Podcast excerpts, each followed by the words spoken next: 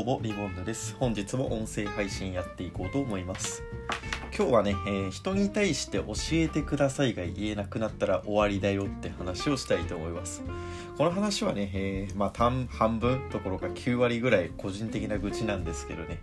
えー、お付き合いいただければ幸いです。えっと、皆さんは仕事でも趣味でもいいんですけれども何かわからないことが出てきた時に他の人に「これ教えてもらえませんか?」って頼むことってできますか？この教えを請うって行為大抵の人はできると思います。それはそうですよね。どんなことでも最初は誰かに教えてもらうのが一番の近道ですよね。でもね世の中にはいるんですよ。相手に敬意を払って教えてくださいの一言が言えない人が。しかもねそれがね大抵がね会社内で立場のあるおじさんなんですよね。この現象何なんですかね、まあ、僕は教えを請うって行為は恥ずかしいことではないと思います。仮に恥ずかしい行為だとしても必要な場面できちんと教えを請うっていうのは必要なことだと思いますね。まず教えを請うって選択肢が自分の頭に出てきた時点でその人は多少自分で調べても解決できない課題にぶち当たっている状況ですよね。もちろん自分で調べることも大切です。何でも人任せにしてしまうと自分で勉強する力がなくなってしまいますからね。ただ、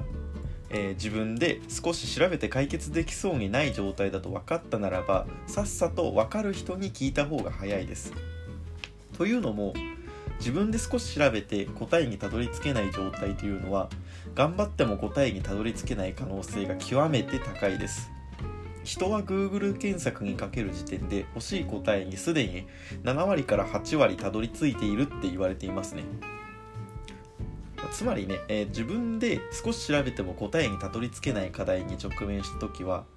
分かる人に聞いた方が時間のロスが少なくて済みますし人に教えてもらった内容を勉強してそれを自分のものにすればいいんですよ。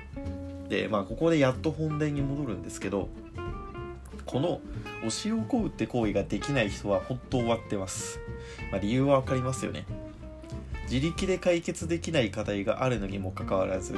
必要のない遠慮だったりプライドの高さが邪魔をして人に聞かない。これは結局自分の時間も他人の時間もロスする最悪の行為です。自力では解決できない課題が趣味のことだったらいいですよ。自分が諦めれば済む話ですから。じゃあ仕事は？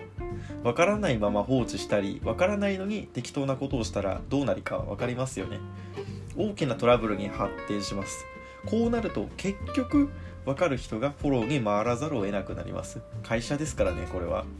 他人の炎上案件のフォローなんてしたくなくてもできる人がやらざるを得ない、まあ、他人に迷惑をかけてしまうんですよね。まあ話をまとめます。今日は自分で少し調べても答えにたどり着かない課題が発生したら素直に分かる人に対して教えてくださいって言おうって話をしました。分からないまま放置すると結局他の人に迷惑をかけます。で遠慮やプライドを優先してはいけません。あの人は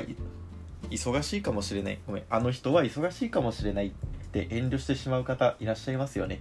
まあ、気持ちは分かります。まあ、気遣いは必要です必要ですが必要以上に気遣うのではなくあくまでも自分を優先しましょう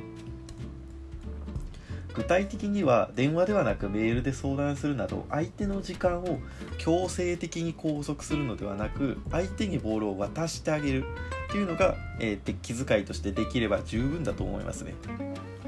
まあ、で一方でプライドが邪魔して人に教えてくださいっていうのが言えなくなったらその人はもう歩く次元爆弾です。モンスター確定です。え完璧な人ってこの世にはいないんですからわからないことがあったら素直に人に聞きましょうっていう話をしました。私も、えー、この精神を忘れずに明日も仕事頑張ろうと思います。